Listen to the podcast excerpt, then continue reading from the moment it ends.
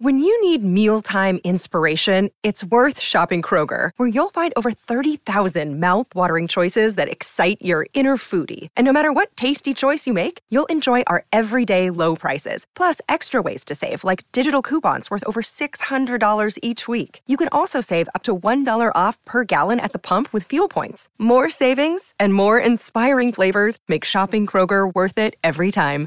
Kroger, fresh for everyone. Fuel restrictions apply. Hey, it's Ryan Reynolds, and I'm here with Keith, co star of my upcoming film, If, only in theaters, May 17th. Do you want to tell people the big news? All right, I'll do it. Sign up now and you'll get unlimited for $15 a month in six months of Paramount Plus Essential Plan on us. Mintmobile.com slash switch. Upfront payment of $45 equivalent to $15 per month. Unlimited over 40 gigabytes per month. Face lower speeds. Videos at 480p. Active Mint customers by 531.24 get six months of Paramount Plus Essential Plan. Auto renews after six months. Offer ends May 31st, 2024. Separate Paramount Plus registration required. Terms and conditions apply if rated PG. Welcome to the New Books Network. Hello, I'm Nicholas Gordon, host of the Asian Review of Books podcast, done in collaboration with the New Books Network. In this podcast, we interview fiction and nonfiction authors working in, around, and about the Asia Pacific region. The Ottoman Empire has been many things throughout its long history. One of the greatest and gravest threats to Christian Europe, a source of inspiration for Renaissance and Reformation thinkers, an exoticized realm of sultans, slaves, and harems, an equal and key partner in the European system of international relations, and near its end, quote, the sick man of Europe. The Ottomans, Khans, Caesars, and Caliphs by Professor Mark David Baer and published by Basic Books charts the rise and fall of the Ottoman Empire, not just dealing with its sultans and military expansions, but also a wide range of topics like the roles played by women and minorities in Ottoman society. Mark David Baer is professor of international history at the London School of Economics and Political Science. He is the author of five books, including Honored by the Glory of Islam, Conversion and Conquest in Ottoman Europe, which won the Albert Hourani Prize, and Sultanic Saviors and Tolerant Turks, Writing Ottoman Jewish History, Denying the Armenian Genocide, which won the Dr. Sona Aronian Book Prize for Excellence in Armenian Studies. Today, Mark and I talk about the Ottoman Empire's rise and quote unquote fall, a term that may mischaracterize how the Ottoman Empire actually transformed after its heights under Selim and Suleiman. Let's talk about the Ottoman Empire's legacy, both for Europe and the wider world. So, Mark, thank you so much for joining me today on the Asian Review Books podcast.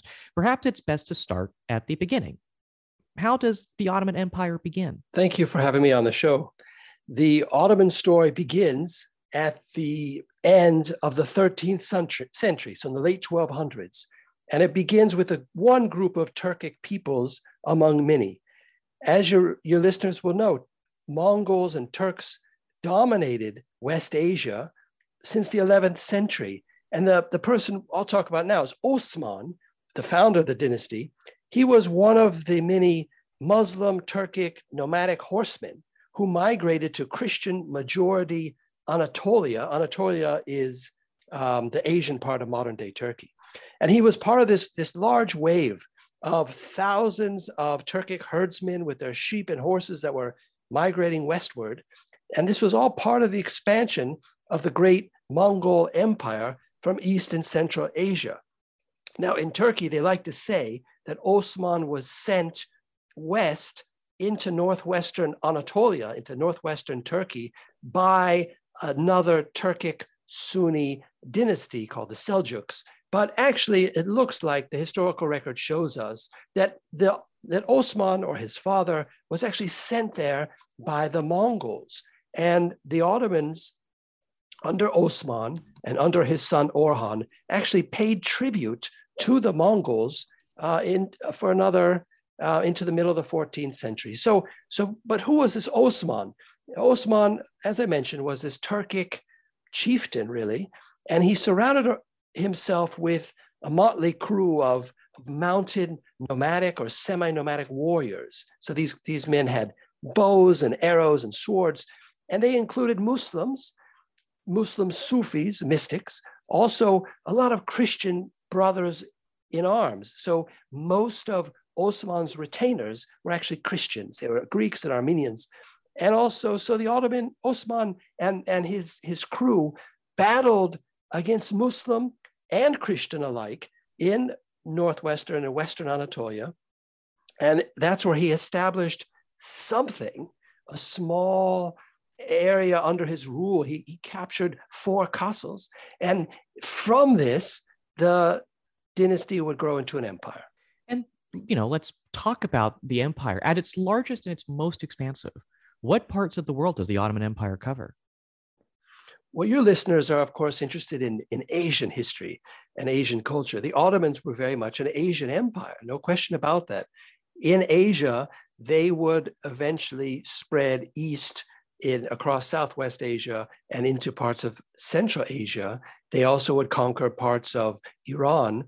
They also would move into becoming an Indian Ocean power in the 16th century. Also, in the 16th century, they would send their navy as far into Asia as Indonesia and Southeast Asia. So there's very much an Asian power, empire. And the Ottomans always remembered that Asian, that Mongol inheritance, and it played out in different ways in their politics and in their architecture and in their culture. The Ottomans were also an African empire. So the Ottomans would expand in the 16th century again into North Africa. They would conquer Egypt. They would have allies and tribute paying regions stretching all the way across North Africa, all the way to, not including uh, Morocco. So they're also an African power. The Ottomans also battled and had allies and sometimes navy bases in the Red Sea region in Yemen and also down the east coast of Africa. And what I highlight in the book is how the Ottomans were also a European empire. So at their height, in the 17th century, the Ottomans controlled almost as much as a quarter of Europe. And this included stretching into southern Poland.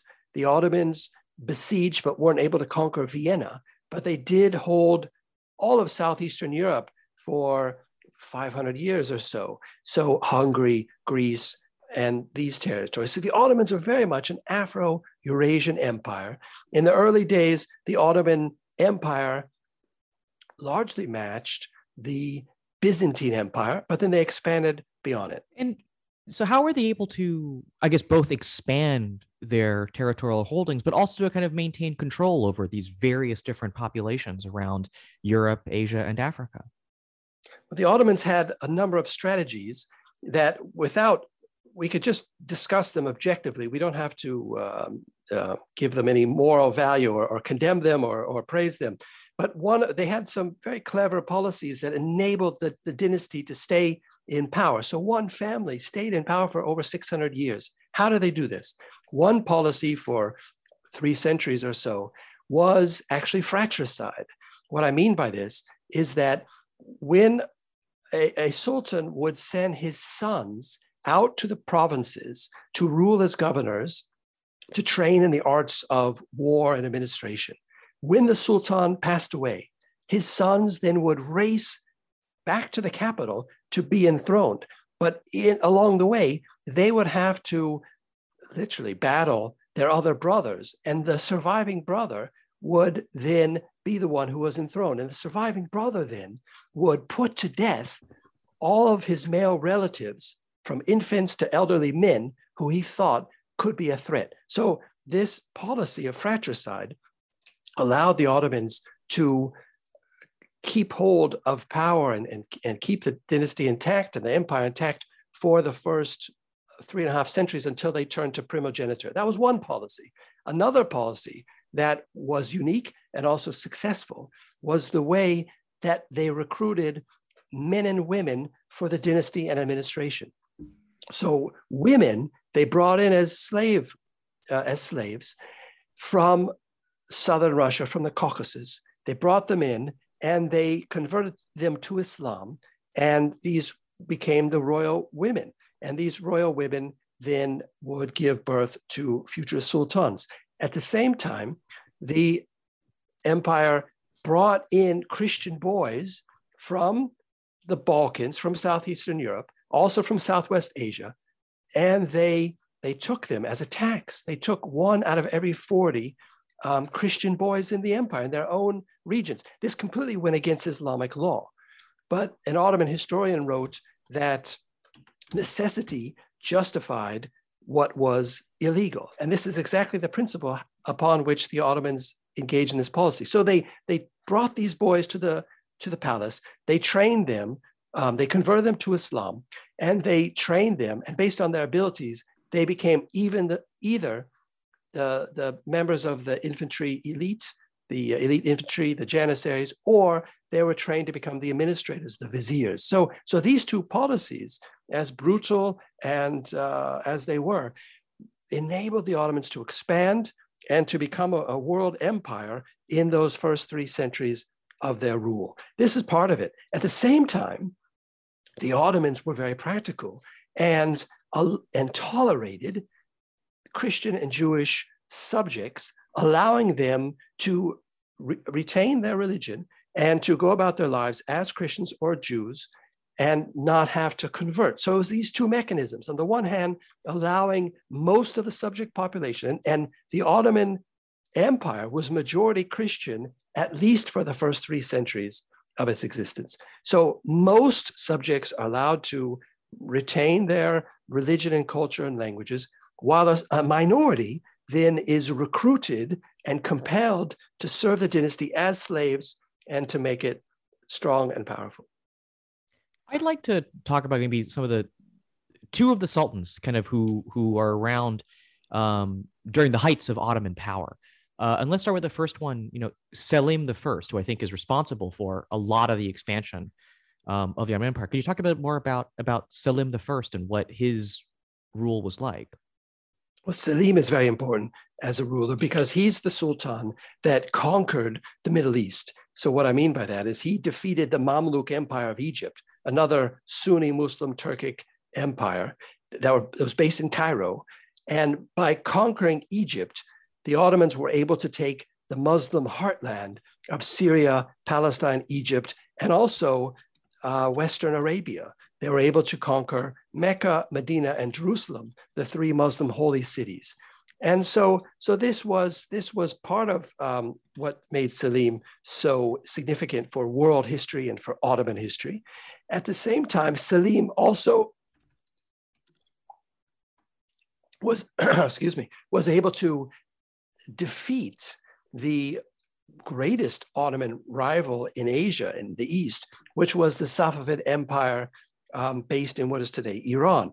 So Selim was able to counter and defeat in battle um, Ismail, and who was leading this upstart new threat, uh, this Shi'i dynasty threatening the Sunni Ottoman dynasty. So this also is an important aspect for Middle Eastern and world history because, because of that struggle, that political struggle between the majority Sunni Ottomans and the majority Shi'i Safavids, we have a hardening of religious identities and a, a confirmation of this clash between Sunni and Shi'i that we still have to this day. And then obviously after after Selim is is Suleiman. And Suleiman is Suleiman is one of those leaders who who seems to kind of transcend the the the historical context he's in. Um, just kind of pulling some references to Suleiman kind of throughout even modern culture. I mean, there's a there's a relief of Suleiman in the U.S. Capitol. Uh, Suleiman is one of the leaders you can pick in the Civilization video games. He's uh, he's a buddy of your main character in one of the Assassin's Creed games. Suleiman is like one of these is is, is a leader who kind of transcends the historical context he's in. Um, and so, what makes Suleiman this kind of really central figure, not just in Ottoman history, but also in world history? Suleiman lived during the age of Henry VIII and Charles V. And Charles V was his main rival. And Charles V was the Holy Roman, Holy Roman Emperor, the, the head of the Habsburg Empire based in Vienna. And Suleiman claimed that actually Charles V shouldn't be the emperor of the Habsburgs or the Holy Roman Empire, but rather Suleiman should have been. Because since the time of Mehmet II, who conquered Constantinople, Ottoman rulers had proclaimed themselves to be the Caesar, along with being the Khan, a Mongol title, Turkic Mongol title, along with being the Sultan, a Middle Eastern title. They had claimed that actually they were the rightful inheritors of the Holy Roman Empire, not only because they conquered the Byzantine Empire, which was the Eastern Roman Empire, the last remaining part of the Roman Empire, not only because they conquered that territory, but also because they had a vision. They believed that they would conquer Rome and they would unite East and West under one religion and one empire and one dynasty. Now, that religion was Islam. Nevertheless, Suleiman then took this to a to a even to another level, and he actually had a crown made for himself, a four-tiered crown, which incorporated the, the crown of the Holy Roman Emperor, as well as the papal tiara. So, and he wore this crown as he marched west with his army to conquer Vienna. That was the attempt in 1529. It failed. But along the way, in Belgrade, he had triumphal columns established, like Roman victory columns. And he sat in his tent and he greeted Western ambassadors wearing this crown. And so this made a huge impression on Western Europe. They were afraid of the Ottomans. They were impressed by the Ottomans. They began to doubt, perhaps, Charles V's claim to being the greatest ruler of Europe. So, so this made a huge impact on Europe. Plus the fact that the Ottomans under Suleiman were expanding east and west, taking Baghdad, um, besieging Vienna. So all of these, in all of these ways, we have um, Suleiman has left such such an impression upon us to this day. Also, the architecture um, that he built, his mosque, which sits on the highest hill in Istanbul. So he made a huge impression, and Europeans, Western Europeans, Central Europeans um, have been writing about him since that time. So in in your book after after Suleiman's death, you you try to avoid calling the post Suleiman period a decline. Um, first of all, why why why would you want to avoid using that term? And then how did the Ottoman Empire change after Suleiman's death? It's a good question. I don't use the word decline right away, especially because the Ottoman Empire actually continued to expand into the 17th century. It did not reach its greatest territorial extent under Suleiman, as people often say. Actually, it was under the reign of during the reign of Mehmed IV in the middle of the 17th century, when the Ottomans conquered the large island of Crete, and also when they their armies conquered parts of southern Poland and moved into Ukraine. It's actually that is when they reached their greatest extent. So if we speak of territorial decline and let's say a retraction of Ottoman territory, that's going to begin at the turn of the 18th century. So, so we could think about decline in terms of political control, that is fine. But the problem with the word decline is it's been used as a sort of uh, moral, it's been given moral valence. Um, the word decline has gone along with other metaphors and other adjectives, which are quite pejorative, having to do with corruption and, and so on. Well, if we just look at what was happening, what Ottoman historians like to talk about is transformation. The, the government, the military, the economy, the society, the approaches to Islam held by the elites, all of these began to change in this at the end of the 16th century. So there were transformations. The, the central government, centrally controlled economy began to open up. The centrally controlled military began to open up. We have an expansion, we have new powers, new um, shareholders in power.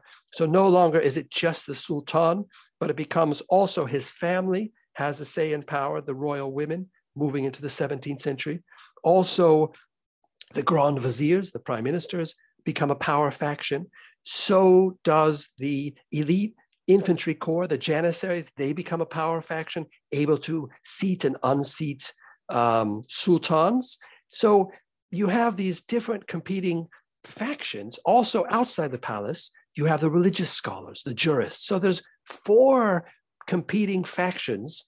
And because of this, we see a, a change in the governmental system. It doesn't mean it's a decline, it means it's a change.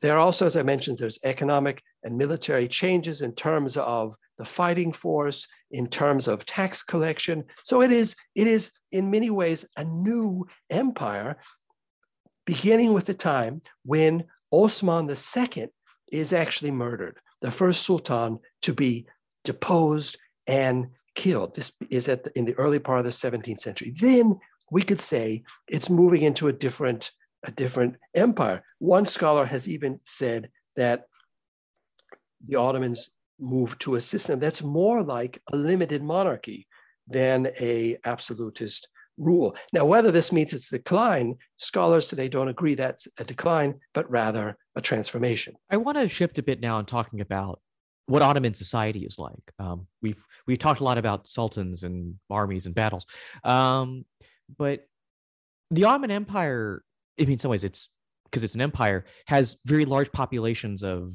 ethnic minorities. Um, and the Ottomans, at least at the kind of throughout much of its history, although it changes near the end, as you note, seems to be more tolerant towards minority groups than their European counterparts. Some groups, like the Jewish community, even start to put quite a lot of faith in the Ottoman regime. I think you note they started using quite um, what's the word um, messianic language about about the Sultan, first of all, I guess, kind of where does this top down tolerance come from? And how are, and then inversely, how are minority groups in the Ottoman Empire kind of seeing, uh, seeing their Ottoman rulers? Tolerance in the Ottoman uh, Empire comes from uh, several sources. One is the pragmatic nature of the Ottomans.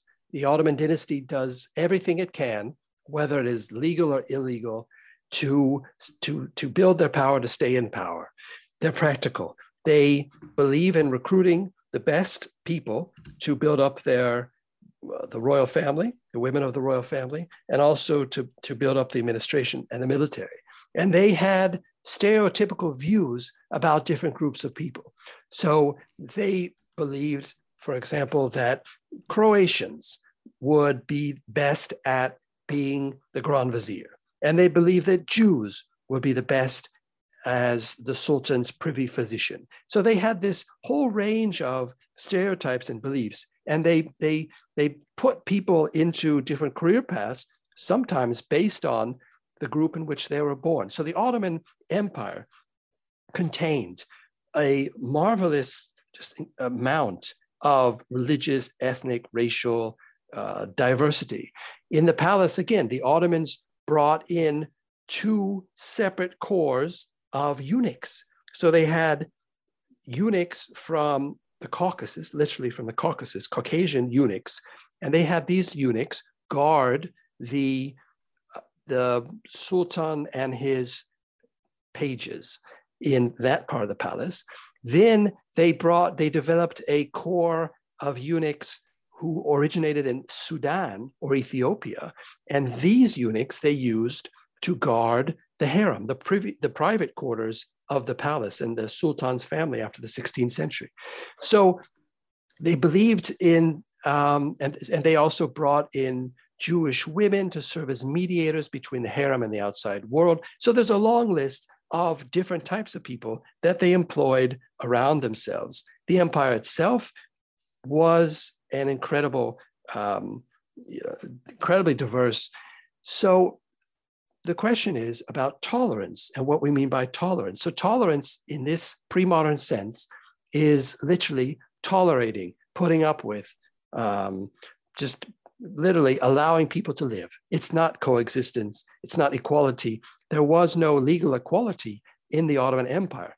Muslims and men and free people had a superior legal position to Christians and Jews, slaves, and women. So, we're not speaking about tolerance as in you have your religion, I have mine, they're equal, but tolerance in the sense of this is the rule of the land that the sultan, as long as you're loyal, you are allowed to live and to, as I mentioned earlier, speak your language, uh, pray the way you want to pray, and so on. So that's so that's what tolerance is. Now, tolerance as it is, as minimal an understanding of tolerance as this is, is still superior to what was happening, for example, to Jews in the rest of Europe, where Jews were massacred, expelled, forcibly converted. The Ottomans took in as many as 100,000 Jews fleeing persecution in Spain and Portugal, took them in, allowed them to become Jews again if they'd been forcibly converted to Catholicism.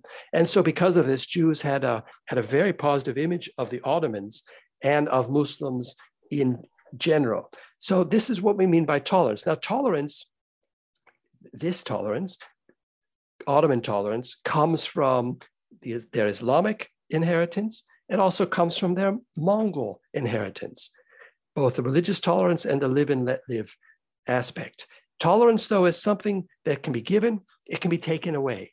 And at the end of empire, in the 19th century, the Ottomans turned from tolerance to equality. So, by law, from the middle of the 19th century, every Ottoman subject was legally equal. So they, they dropped tolerance as a governing principle. They um, put equality, legal equality in its place, but it never took hold. And this is why we see at the end of empire in the 19th century the first massacres of Armenians. There hadn't been massacres of Christians in the empire. That hadn't happened. But when they moved away from tolerance and tried different experiments with parliamentary democracy and constitutionalism and equality, the whole thing broke down and that's and that's what we see at the end of empire and and and we'll get talking more about about the end of the Ottoman Empire, I think, in my question after this one. But what is it? Alongside kind of the attempts to build equality and tolerance, is also, I think, especially as we get to the very end of Ottoman Empire, we see this kind of the rise of nationalism and the rise of um, of Turkish nationalism. In some ways, you have you have all these various competing ways to set up the foundation of whatever the future Ottoman Empire or what comes after it is going to be, and and Turkish nationalism wins out. And there, there were there were different experiments at the end of empire, the last century of empire, different experiments to try to hold the the whole thing together. So I mentioned that the territory started to contract. The territory of the empire started to contract beginning in the 18th century. And with that, we also see the rise of the Ottomans' new arch enemy, which was Russia. And Russia is pressing from without. The Ottomans begin to lose their territories. You see in the 19th century the rise of nationalism among the Greeks and Serbs. This leads to an independent Greece. This leads to an independent Serbia. And you see the foreign powers like Russia beginning to pressure the Ottomans. So there are these external pressures within the empire. There is nationalism of all kinds. There are also, eh, but the, the, the, center is trying to hold on and trying different measures to gain or to keep the allegiance of the subject. So they try equality. They try to say, they try this policy of Ottomanism that everyone is equal so long as they're loyal to the Sultan. But there's these competing nationalistic urges. So Turkish nationalism actually develops later than these other nationalisms, Armenian and Greek and so on.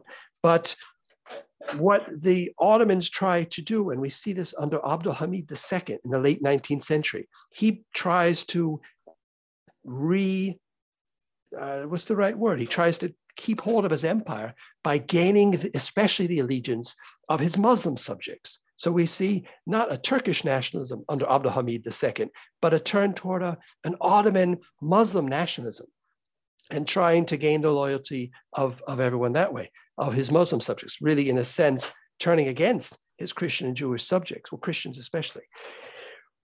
Abdul Hamid II is deposed, of course, by the Committee of Union and Progress and their leaders. And the last decade of Ottoman rule, uh, the the power is in the hands of these revolutionaries. And these revolutionaries are the ones that you mentioned turn more toward a Turkish Muslim nationalism. And this will really be the end of any possibility for coexistence amongst all the Ottoman subjects. It's the Committee of Union and Progress that then order the annihilation of the Armenian subjects in during the the fog of the First World War. And, and the First World War, siding with Germany against their rival Russia and wiping out their own subjects, their Armenian population, these will lead, in fact, to the fall of the dynasty after the sec after the First World War. So I want to take a kind of a step back and talking about Ottoman society before I move on to talking about about Europe and the Ottoman Empire's place in it. Um, we haven't talked about women yet and the role that women played um, in Ottoman society, or perhaps in elite Ottoman society, the royal part of it. Um, obviously, uh, the idea of the harem becomes very popular among uh, European writers for reasons that are probably somewhat obvious. Um, it's, very, it's a very orientalizing image. It's a very orientalizing um, description of, of, of, of the role that women play in the Ottoman royal family.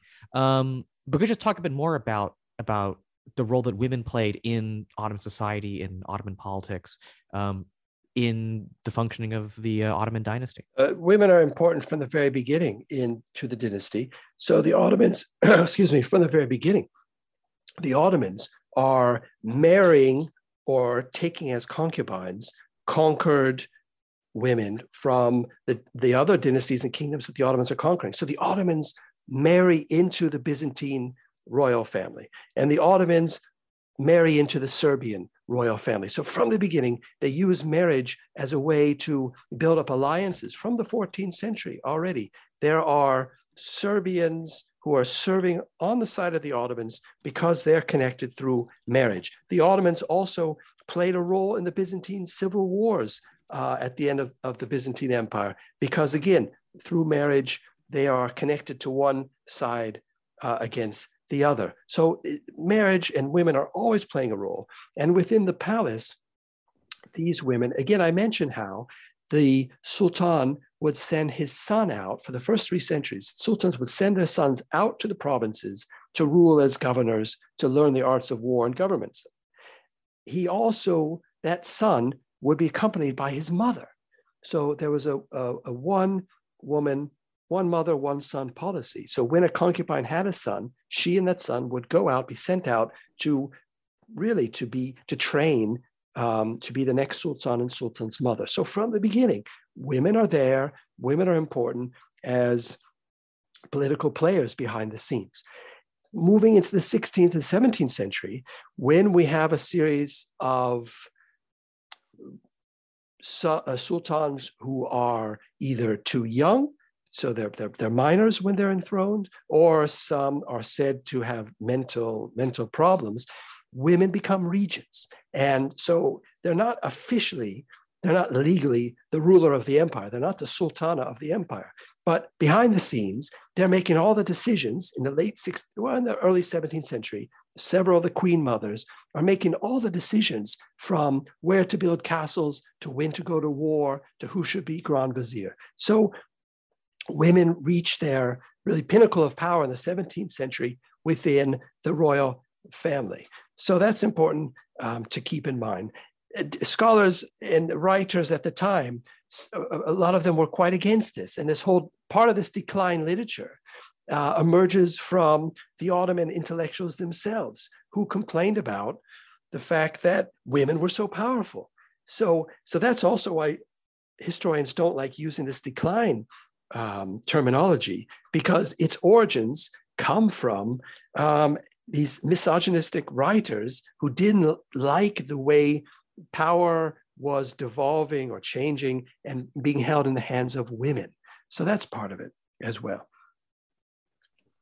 So I want to maybe take a big picture stance on this on kind of one of my last questions. Um, you know, in one sense, I mean, the Ottomans are, are clearly part of Europe. they are a European empire. Uh, they are deeply involved in European politics, um, in European culture, in European geopolitics. Um, it's one of those things where I think kind of people, people in the know kind of know this that the Ottomans are a part of Europe. Um, but there's also a strong sense that the Ottomans and the successor state of Turkey are not European, maybe in some cultural sense, maybe in some um, strained civilizational sense, or, or and certainly you talk to someone on the street, they'd probably say uh, the Ottomans and Turkey are not European. Why do you think the idea of the Ottomans as European? Um, why do you think it's difficult for some to grapple with?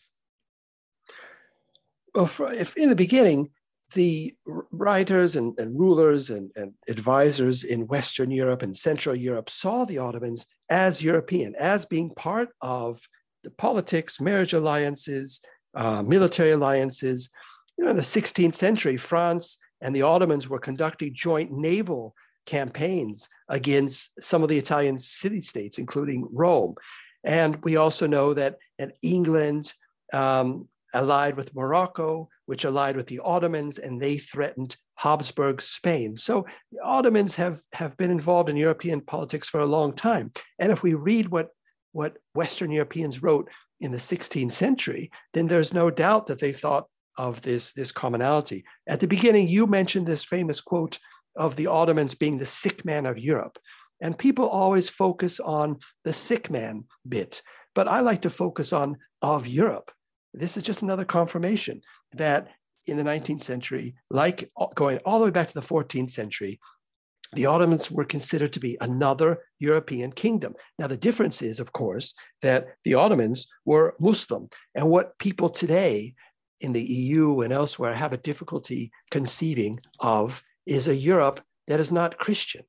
And we see this in France, we see this in Austria, um, we see this throughout Europe. The idea that Europe has to be Christian is one of the major impediments to allowing Turkey, for example, to join the EU or to allowing even having, even teaching a, a unit on the Ottoman Empire in English secondary schools. I'm actually involved in a project now to, to write a lesson, uh, a unit about the Ottomans to integrate them into the, the secondary school curriculum here in England. But there, but I think the major roadblock is, of course, the Ottoman rulers were Muslim and they used a language which is a dead language. The Ottoman language is written in a modified Persian script. Um, it's dead, it's no longer used. This also hinders it. And also the idea of, of, of course, of religion. The Ottomans were different. They were part of Europe, but they were different. I mentioned earlier their policies of fratricide and their policies of compelling one out of 40 Christian boys to convert. This is part of it. Also, the fact that the Ottomans committed genocide against their, the Armenians. You would think that actually this um, this would you know cause some debates in Europe about um, whether they've if whether Turkey has uh, come to terms with the past. This this is one of the reasons why Turkey is not was when Turkey was engaged in accession talks. One of the many stumbling blocks was the failure to come to terms with the Armenian genocide. Perhaps it's best to end our interview with a question about legacies and specifically kind of the legacy of the Ottoman Empire. Um, where do you see kind of the legacies of the sultans of the Ottoman Empire um, and the kind of polity they built?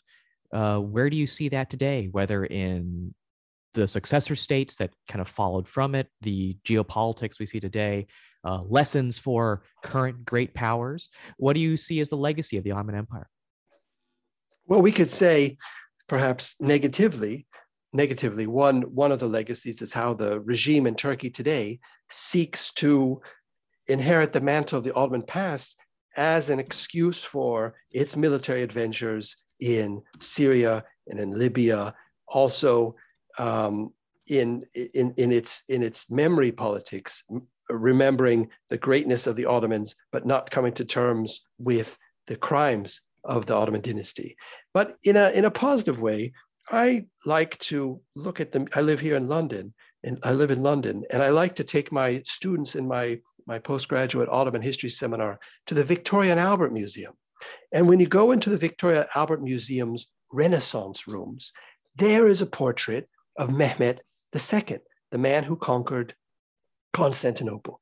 And he, his portrait was painted by a Renaissance painter Bellini. We also see medallions struck by Bellini and other Renaissance artists.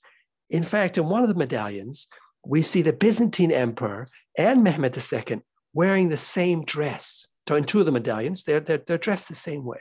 So I like to focus on the positive, and I like to think about how sometimes we here in the UK or in Europe do get it right, and we do see the Ottomans and some of their rulers as being part of our common our common history. That's what I like to focus on. I like not to think too much about what's happening in Turkey. Turkey does not own the Ottoman past. The Ottoman past is something which is diffused across 21 or 22 different countries. And so I like to, I like it when in places like Greece, when rather than um, having mosques turned into art centers and, and pubs and, and taverns and so on. I like it when when they even dare reopen a mosque to Friday prayer, which the mayor of Salonika did recently for the last Ottoman mosque built in that city. So the Ottoman past, architecturally speaking, is there for us to see from Budapest through Greece. Even in a place like Salzburg, there are these these Ottoman figures that you can see in different pleasure gardens. So the Ottoman past is there. And the question is how we are going to integrate it into our own history and how much we're going to admit that the Ottomans were part of Europe and shaped our destiny. So I think that's a great place to end our interview with Mark David Baer, author of The Ottomans, Khans, Caesars, and Caliphs. I actually have a couple final questions for you which are uh, where can people find your work and what's next for you? Uh, my work is, is, is easy to find. If you go to the Basic Books website, you can find my recent, most recent book, The Ottomans, Khans, Caesars, and Caliphs. I also have been enjoying doing a lot of podcast interviews, which, eh, which are, um, eh, for many people, are, are easier to digest than a 500 page book. So feel free to look for some of the podcasts that I have um, done. What is next? Right now, I'm enjoying um, speaking to podcasts and speaking to secondary school teachers and um, attending literary festivals and talking to people about what I've found after it's been almost 30 years of research into Ottoman language sources. So, so I, I'm not going to think about the next book right now. Right now, I'm I'm spreading the word about the Ottoman past to the public and not only to the academic community. So you can follow me, Nicholas Gordon, on Twitter at Nick R. I. Gordon. That's N I C K R I G O R D O N. You can go to asianreviewbooks.com to find other reviews, essays, interviews, and excerpts. Follow on Facebook or on Twitter at Book Reviews Asia. That's reviews plural. And you can find countless other author reviews at the New Books Network at newbooksnetwork.com. The Asian Books podcast is on all favorite podcast apps, Apple Podcasts, Spotify, and Stitcher. Rate us, recommend us, share us with your friends if you want to continue to support us interviewing those writing in, around, and about Asia. Stay tuned for more info who's coming up on the show. But before then, thank you so much, Mark, for joining me today. Thank you, Nicholas, for the interview. I enjoyed it.